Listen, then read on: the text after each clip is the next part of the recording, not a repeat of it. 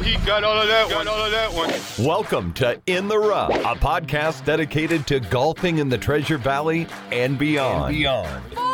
In the Rough is presented by First Tee Idaho, providing accessibility and affordability to golf while teaching our youth respect, integrity, courtesy, perseverance, sportsmanship, honesty, judgment, responsibility, and confidence. First Tee Idaho, because golf is more than More a game. than a game.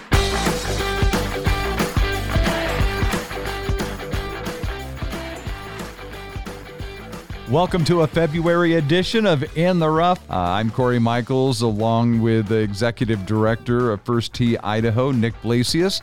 The temperatures coming up here are going to be warming up into the, the mid 40s as we're at, you know, still towards the starting of February when we're recording this. And uh, already looking at mid upper 40s on the way. Spring golf's going to get underway with uh, First Tee Idaho coming up here very soon, when about a month and a half away. So lots of exciting things, changes, and with that in mind, you've been adding more programs. Uh, it seems like each time. I mean, last month when we talked with Gabe and working with th- that organization. And you know the, I think last year was it that it started with the um, uh, the program for some of the at-risk youth. Yeah, with the Eh. juvenile probation department. Yeah. Yeah. And so, it, I mean, there's exciting new things coming. And one of the things I love about First Tee Idaho is it does reach out to to service all of our youth in all of the Treasure Valley and you know ar- around the country and around the world. But you know, we're specifically talking about First Tee Idaho. So it's not just kids that maybe had the always had the means to be able to to play golf or or whatever. Kids that are looking for and need something in their life. And I, in the game of golf, that's a lot, lot. You can equate so much to that game to uh, to life. Yeah. I mean, that's all in our core values, right? And Yep. That was what First Tee when it got started in 1997. That was one of their biggest missions. It's let's make this let's make the game of golf more inclusive. To your point. and so that's something that First Tee really we focus on um, finding those you know groups of people that we approach to try to get them into the game of golf rather than the game of golf waiting for them to come. So um, it's something we try to do every year. Try to bring on one new unique program, as we like to call it, that targets a new audience. And uh, you know, we haven't quite nailed that down for 2022, what that new program's going to be, but we're working on it, and uh, we're excited about just all the added programs and how we're getting the game of golf in more people's lives. All right, I love it. Well, and that brings us up to time for uh, our guest this we- uh, this month on in the rough. it brings us to our guest who uh, I would candidly say is on the Mount Rushmore of uh, of golfers in the Rocky Mountain section. So, for some background, um, there's a lot of different sections under the PGA of America within the country, and the section that Boise is in is the Rocky Mountain section PGA. So, today we have one of their uh, one of our, since I'm a member of that same section, one of our great members. His name's Ron Rawls. Ron is the head golf professional at Crane Creek Country Club. Uh, he's been there for a long time. We'll find out more as we keep diving into this interview, but uh, we're super thankful to have Ron in the studio with us today. Thank you. I'm, I'm very honored and pleased to be here, and I just want to thank you guys for inviting me. Yeah, the pleasure is all ours. So, Ron, give us just some brief background as to where you were raised, you know, what sports you played growing up, things like that.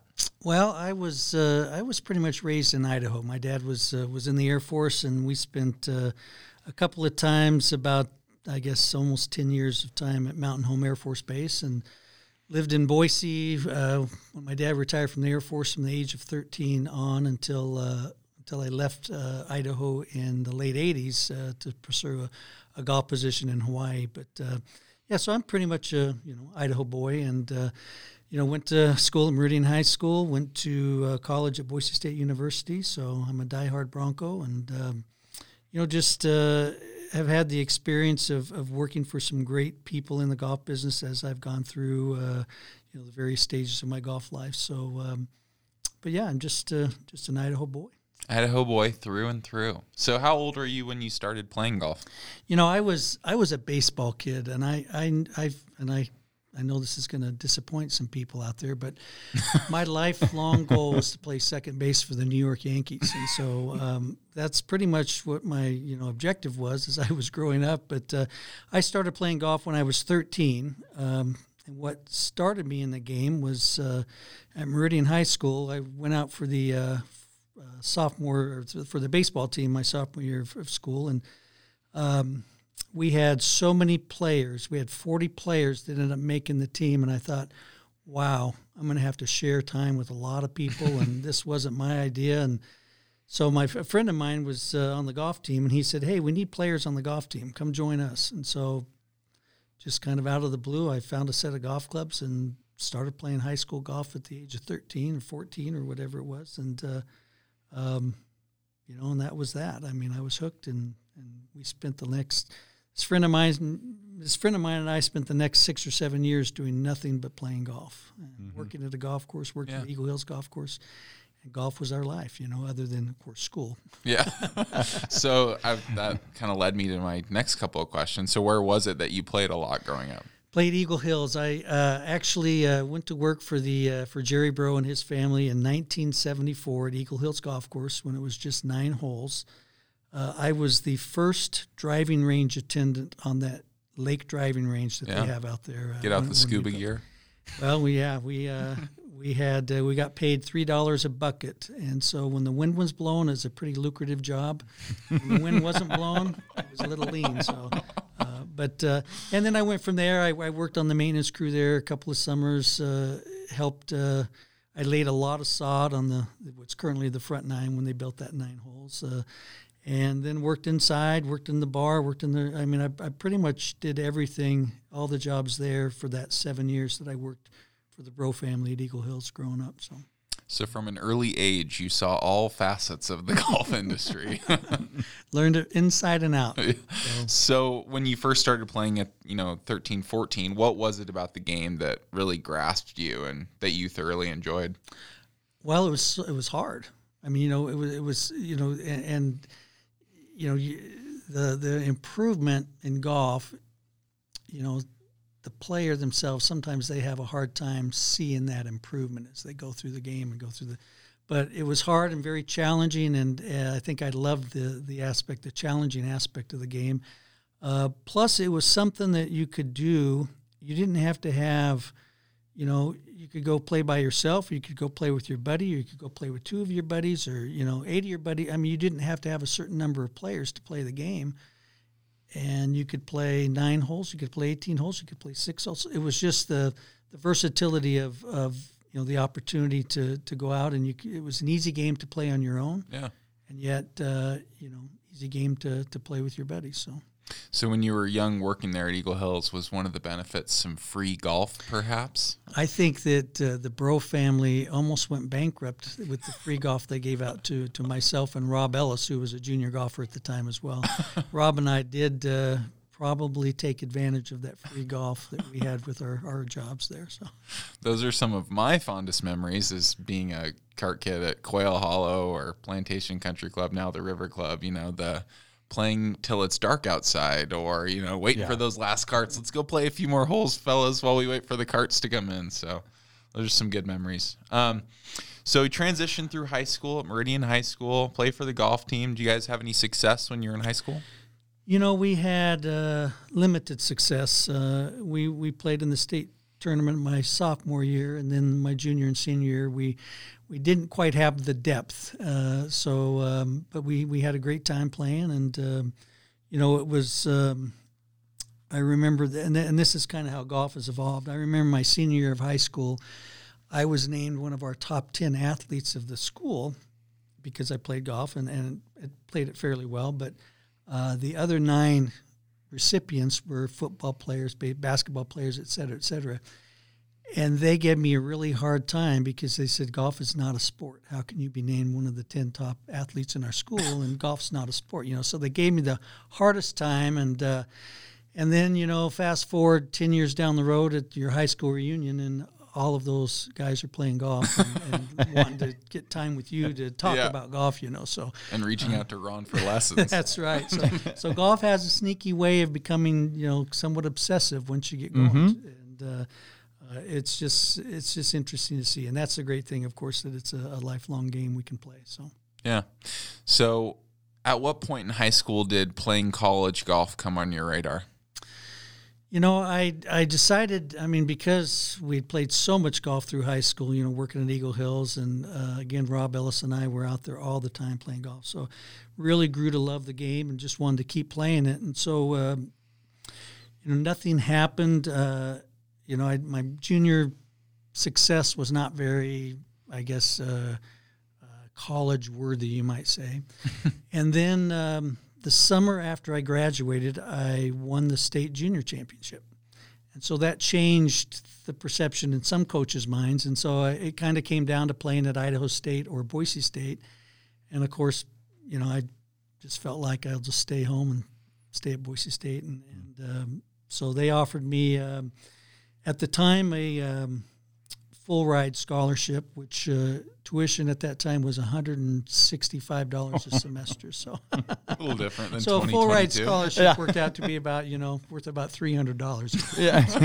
um, but it was nice, and and you know we had uh, I had a great experience in college. We had great players. Uh, Joel Hickman uh, was a senior on the team when I started as a freshman, and he kind of took me under his wing, taught me a lot of things. Some of the things probably I, I shouldn't be, you know, uh, talking about. But no, Joel took me under his wing, and I appreciate that. Uh, and we just we had a lot of good teams, good memories, made a lot of good friendships. People like Rod Skiles. Um, you know, we just uh, we played golf and had a great time those four years. Didn't go to class much, but So, what was your major at Boise State when you went to school there? I was an accounting and computer science major, and uh, it's interesting because I loved numbers growing up. I was a math guy. I'm, the, I'm probably the only one in high school who kept taking math classes, even when they weren't required, you know. But uh, I just I loved accounting, but I did not want to be an accountant. Really? you know, and uh, and I've never, you know, I've never regretted having that accounting degree because it's it sure has helped me in, in my business and, and my life. But uh, but yeah, so I'm you know I'm sitting there my fourth year of school and surrounded by 29 other students that all they want to do is take the CPA exam and become CPAs, and I'm thinking. Once we're done here, I'm out of here. I'm not. I'm not going into accounting, but, I love numbers. I was, and it was, you know, it came somewhat uh, easy for me. But I think that's one of the things you know, a good friend of mine who's who's been in the business industry forever, been in the insurance industry, he majored in biology, and I he had no intention of going in the medical field, but he liked biology.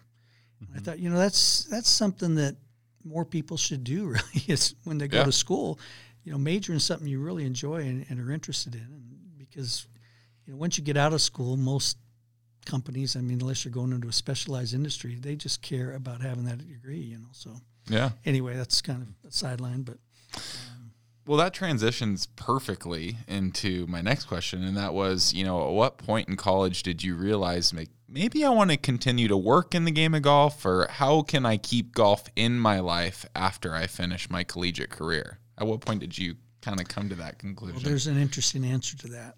Let's hear. Uh, by the time I got done with college, I had I had worked at a golf course every summer since I was 14 years old.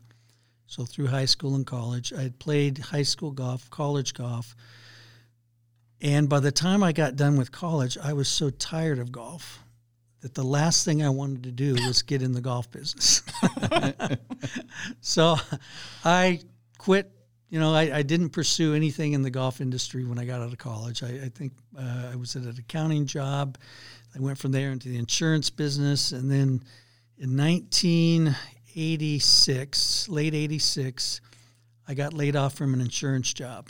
And I thought, well, I'd like to get back into golf and, and try and use my accounting degree. And, you know, so I called up uh, my old mentor, Jerry Bro, and, and asked him, I said, uh, you know, I'm, I'm, thinking I want to get back in the golf industry, use my accounting degree. You have any ideas, anything, you know? He said, nope. But he said, Rob Ellis just left and I need an assistant golf pro. Come talk to me. and Jerry was the head professional at Hillcrest Country Club at that time. So I went in and saw Jerry and you know, one thing led to another. In 1987, I found myself as a you know assistant golf professional in the golf business, and you know, then that's where things started taking shape for me as far as my golf career. So yeah, and here we are, 35 years later. that's right. so, um, at what point did you get your PGA membership status? Well, I you know early on when I first got into the program in 1987, I realized that the faster I became a PGA member, the sooner I would have doors that opened where I could progress. So I actually, at the time, we were the program at the time was uh, a minimum of 24 months. However, you got six months credit for having a college degree. So the fastest you could get through the program at that time was 18 months. And so I did the program in 18 months. Nice. so I, I became a PGA member in June of would that be 89 i believe june of 89 and uh, yeah and it was you know I, I, think that for those of you know those people that have gone through the the program and and have uh, become pga members i think becoming a pga member is one of those achievements uh, things that you just you'll remember the rest of your life because yeah. it is you know and nowadays it is much more intense obviously to go through schooling and our education or our schooling system in that pga program has gotten more in depth and a little bit more, probably more like a, a master's degree type of a, a curriculum. But uh, at the time I went through it, it was a little bit, I don't want to say easier, but a little bit simpler than it is now. Yeah. A quick, uh, quick side story. I don't know if you remember this, but it was 2018.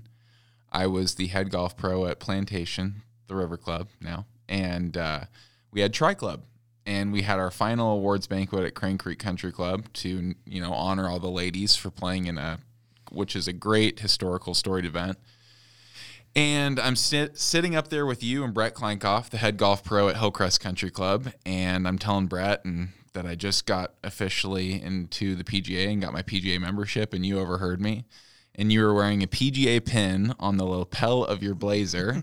and you took it off and you put it on me and said congratulations buddy and tapped it. And i thought that is one of the coolest things that's ever happened to me in my life mm-hmm. up to that point. So that was thank you for that. Oh you're welcome. Like i said it's you know it's a special thing when you get your pga membership uh, and those uh, you know that have achieved it like you have accomplished that i think you you know you know that and you realize it and um, it's something that needs to be celebrated yeah, to your point, it does open a lot of doors as soon as you make that happen. Absolutely.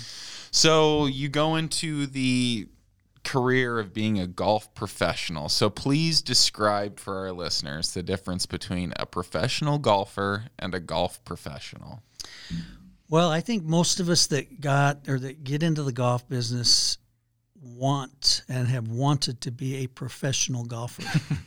we envision ourselves having the game that would, you know, we would be talented enough to play professional golf, which you know we watch every weekend on TV. Uh, you know, we just watched an exciting uh, Pebble Beach Pro Am yesterday when you know I'm sure most people were rooting for Jordan Spieth, and that's what we all envisioned ourselves doing.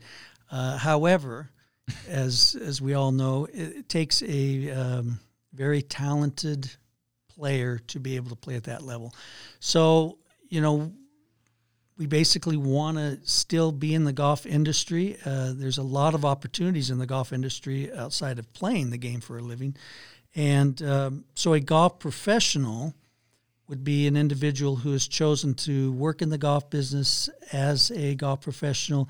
And there's a lot of different things they could do. They could, uh, like yourself, you know, be an executive director of an, an, organization like First Tee Idaho, like myself, be a head professional at a private club, run our golf programs at Crane Creek. Um, you could be a golf sales rep. Uh, you, you, know, there's a lot of different avenues. Uh, in fact, I talked to a previous assistant of mine just a few weeks ago, and they were looking into getting a job as a travel coordinator for golf trips to Scotland and Ireland. Wow. Um, and so, you know, there's a lot of opportunities there to work in the golf business. So, the difference between a professional golfer and a golf professional is you know, the professional golfer just has to play. That's all they have to do. The golf professional has to do everything else. very, very true. But, uh, you know, uh, as a, I always look at it this way. I always feel like, you know, as far as growing the game, our industry, in our industry, and growing the game of golf, um, you know the, the professional golfers that we watch on TV they are an inspiration and they you know the money they raise for charities you know they do grow the game. But I think the onus of growing the game is really really entirely on the golf professionals. And that's our it should be and it needs to be our objective is you know whatever we're doing is it benefiting the game? Is it growing the game? So Hold that thought for later. I've Okay. got some more questions Okay. on that. So, one of the cool things about Crane Creek Country Club is that, correct me if I'm wrong, but I believe you are only the third head golf professional in the history of Crane Creek Country Club. Actually, it, it would, they're, they're actually I think it's the fourth because of the you know, the first gentleman. But uh, but I am the in the last fifty years, Crane Creek has only had two golf professionals. which is amazing to me. It is, and that says a lot about the club. Yeah. it says a lot about the club and the membership. Uh, very supportive of their golf professionals for sure. And you had some big shoes to fill with Mr. Stony Brown, but you know our our board chair, her name is Beth Mediate. Um, she worked for you when Yes. her name was Beth Beachy. Um, but I reached out to her and said, "Hey, I'm gonna interview Ron Rawls," and she was like, "Oh my gosh, I'm so excited for you. He, I just love that man so much. I look up to him." And she said, "You always made staff feel important and like they matter." Um, did you have a mentor for you along your way that helped you create that type of leadership style that really, you know, got the most out of your staff? You know, I, I've had, I've been very, very blessed to have had two exceptional mentors in the golf business. Um, the most prominent mentor in my life in the golf business was Jerry Bro. I, uh, I worked for Mr. Bro from the age of 14 through 21 at Eagle Hills Golf Course, like I stated earlier. Uh, and then again, uh, for three years at Hillcrest Country Club as a golf professional, as an assistant golf professional. And then, you know, he helped me through some uh, some job situations uh, in future years. Uh, and you know, I would say he is probably the most instrumental person in my golfing career as far as helping me to get where I'm at. Um, I did have another significant mentor, a gentleman named Frank Sullivan, who was my director of golf when I was in Hawaii. And uh, you know, Frank taught me a lot, and we stayed friends, good friends. Frank uh, actually pitched in professional baseball for ten years, in the late fifties and early Wow. sixties. Yeah, and so, uh, but he he was a very wise man, and uh, I learned a lot from Frank. So, That's awesome. So going back to your comments on growing the game. So what are your thoughts on golf's, you know, more recent initiatives to make golf faster paced, you know, relaxed dress codes, more inclusion? What are some thoughts you have there? I know you for starters, you know, you've served as a uh, PGA officer in some pretty high ranks nationally, right? You were the District 9 officer. So you were in touch with the people at the top level as far as future goals for the game of golf. So back to that. What are some of the what are your thoughts on some of those initiatives that golf's rolling out?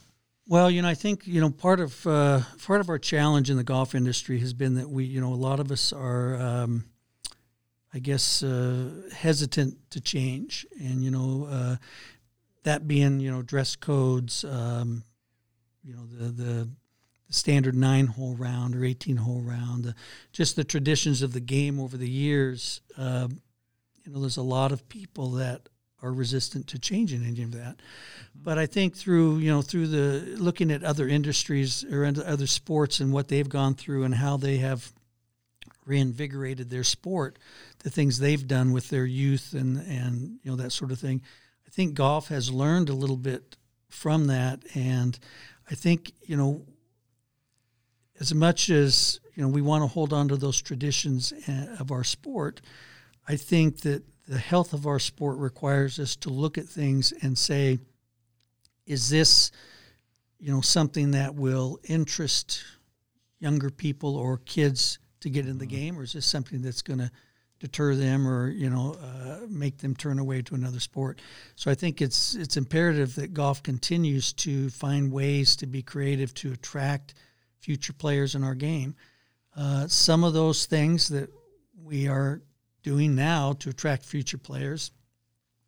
You know, some of our our longtime golf professionals or longtime people in the in the in the business, you know, kind of cringe at that because it's just not the traditional aspect of the sport. But I think that now I think that we are almost past that, where now golf is it's kind of it's hip you know golf Yeah. is uh, you know everybody wants to play it and uh, it's funny because i have um, when i came to crane creek there were junior golfer or juniors junior members there uh, dependents of members kids of members that that weren't interested in playing golf. And now they come back they're out of college they come back as a guest of their dads because they're you know they're crazy about golf now and they kick themselves because they didn't take advantage of it when they could have. But that's kind of what you see in golf is that you know even even kids that don't grow up playing tend to migrate towards the game and uh, and it's neat what's happening right now Yeah. Well, it seemed to be a big resurgence uh, back when Tiger first became a pro. And he was young, you know, he was hip, he was winning everything. And so I think the younger kids and people were like, well, I want to be Tiger Woods. Well, they're probably not going to be Tiger Woods, but they wanted to be. And there seemed like a big surge at that time. And then that started to wane as, you know, he got older or started having his own, you know, things going on health wise and other. Uh, and it became kind of, uh, ju- I don't want to say stagnant, but it wasn't growing anymore. So it's, it's, it's neat that now we're getting into a time where it is starting to surge again. Yeah, I mean, just shy of 25 years later after Tiger Woods, we are seeing that golf boom again. Yeah. A- And what what do you guys think? What do you think is is behind a lot of that new resurgence into the game of golf? Um, I'll go first. Uh, I think you know back in the late '90s, early 2000s, when Tiger was on the scene, it was more of a for the golf viewer, it was from a distance, right? It mm-hmm. was, oh my gosh, look how great this guy is. But it didn't necessarily encourage them to go try the sport themselves. And, and for some people, it did. But Yeah.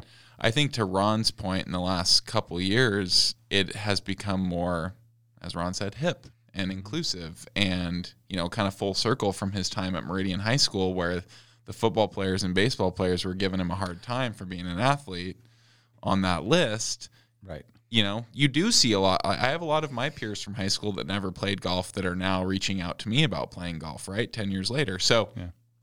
I do think in the last couple of years, it forced people to try to just pick it up and say, it doesn't matter how well you play. It's more about being outside with friends, family, enjoying Mm-hmm. a little sunshine, enjoying your surroundings, you know, developing that community with other golfers. It's not about the score you shoot. It's Oh, just yeah. about having a good time out there. Oh no, that's that- that's why I play. I am no good. I'm good for about one or two of what I call my comeback shots. they were good enough to get me to come back again and putt. Yeah, and they generally occur on the 18th hole, so they're fresh.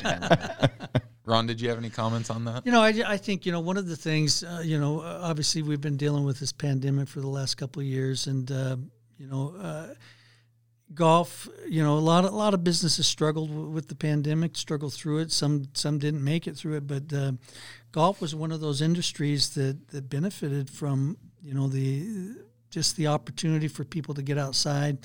Um, there wasn't a lot else to do, you know, and, and so you you know from from our aspect at Crane Creek, we started seeing families playing a lot of golf together and and kids playing a lot of golf. And you know because it was the one thing that they could do and not have to you know basically worry about anything and they, they could get out and play. And we saw you know some unbelievable um, numbers of rounds of golf played at Crane Creek the last couple of years. But the thing that you know was was neat was we you know I've been there for I've been at Crane Creek for 19 years and I saw some people play that had been members there since I started there that I had never seen play before. So, so you know, so and so's wife, you know, was never a golfer. Now she's a golfer, and excited about it. And you know, so it kind of uh, just opened up a door for the golf industry. And I, I hope that we can, you know, continue to nurture that you know that increased play and continue to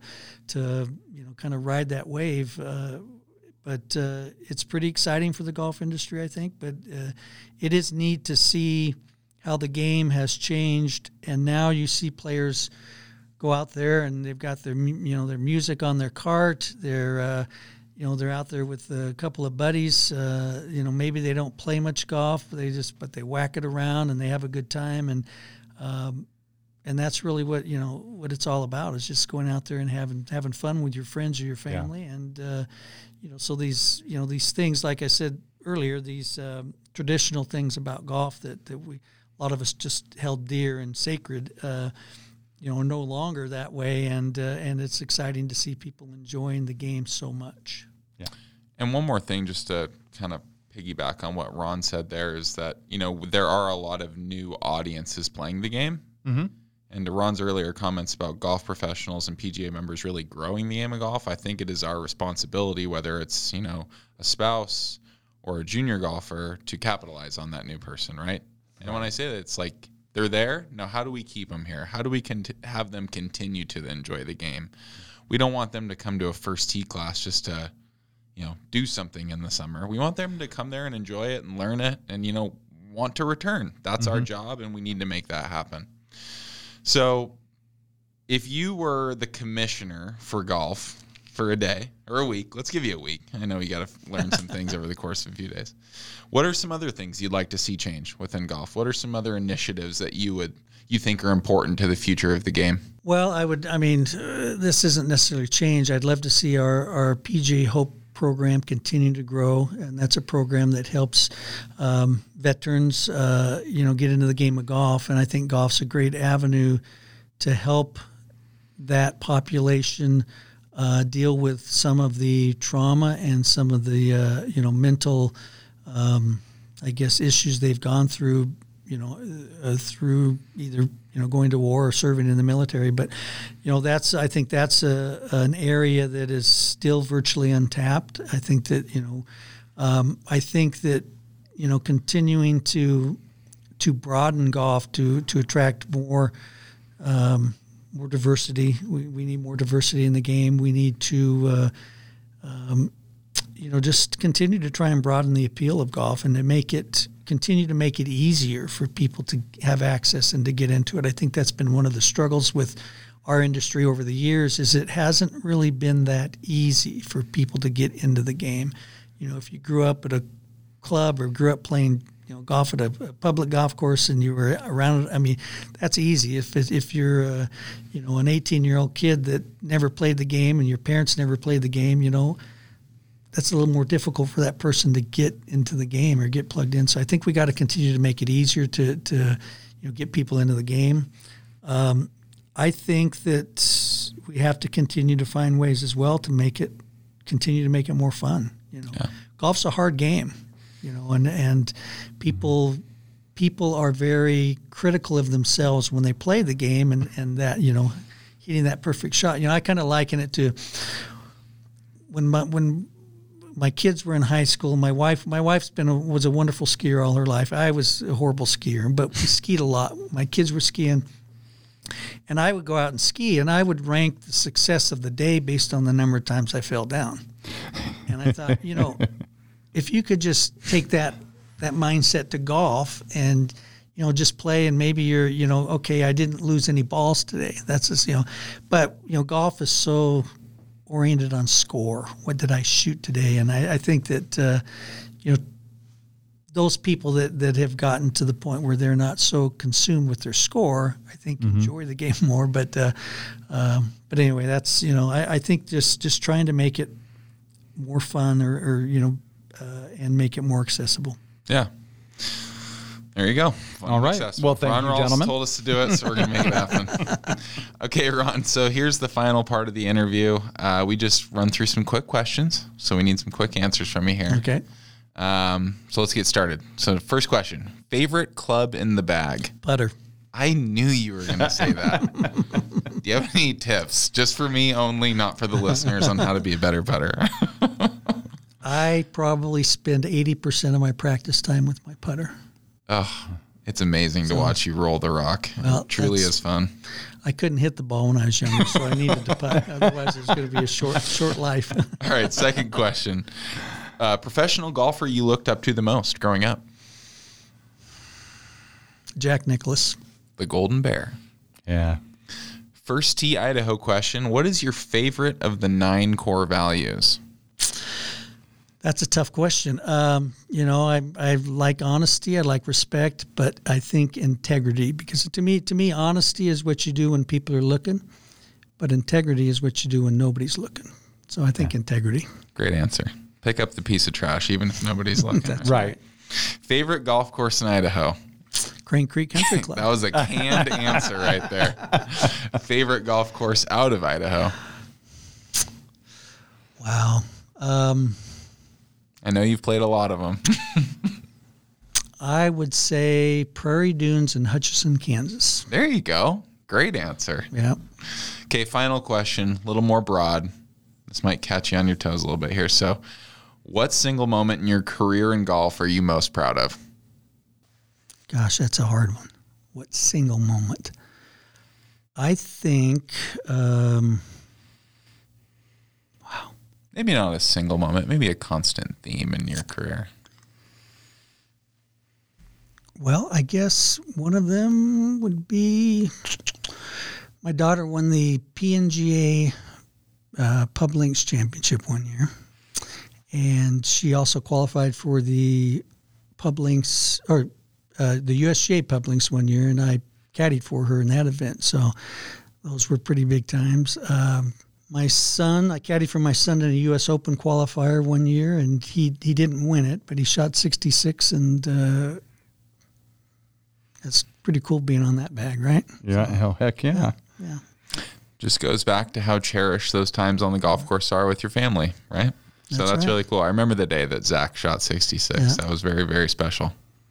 Well, Ron, thank you so much for all you do for the game of golf, uh, not just for your members at Crane Creek Country Club, but for so many people at a national level now with you in the roles you've served in the last several years. Uh, you're greatly admired by so many people in our section, and just I can't thank you enough for all you do. So thank you. Well, Nick, thank you, and I can't thank you enough for all you do, and the First Tee of Idaho does. Um, I want to throw a little quick tidbit out there. You know, I was on one of the um, first boards for the First Tee Idaho when, when we first started the I did program. not know that. and uh, you know just being at that you know involved in it at that point and then to see how what it's grown into it's uh, you know it's remarkable and to see what you and your group are doing with it now is uh, you know it's outstanding and when you talk about you know growing the game um, I don't think anybody does it better than First Tee Idaho. Thanks, Ron. Very much appreciate that. Yeah. Nice little endorsement there at the end. Unexpected, but appreciated. Well, that brings us close to the basically the end here for our February edition of In the Rough. And I know you're busy and getting things ready for spring golf to get underway here as we were talking about earlier and and all the great programs and I can hardly wait until our, our next episode of In the Rough to hear about what's uh, what is going on with First Tee Idaho. Thanks so much, Corey. It's uh, February 7th today. We've got the Boise Golf Show this weekend, which is always kind of a fun little weekend to get the golf season kicked off for the year. So Expo to see- Idaho? Yep, it's Yep. at Expo Idaho. It's on Thursday night, Friday, and Saturday this year. They didn't want to compete with Super Bowl Sunday. So, Smart. Yeah. so if you listen to this before the weekend of the 10th through the 12th, come on down to the golf show, see some folks, and uh, get excited for another year of golf. All right, and we will talk next month, my friend. Sounds good.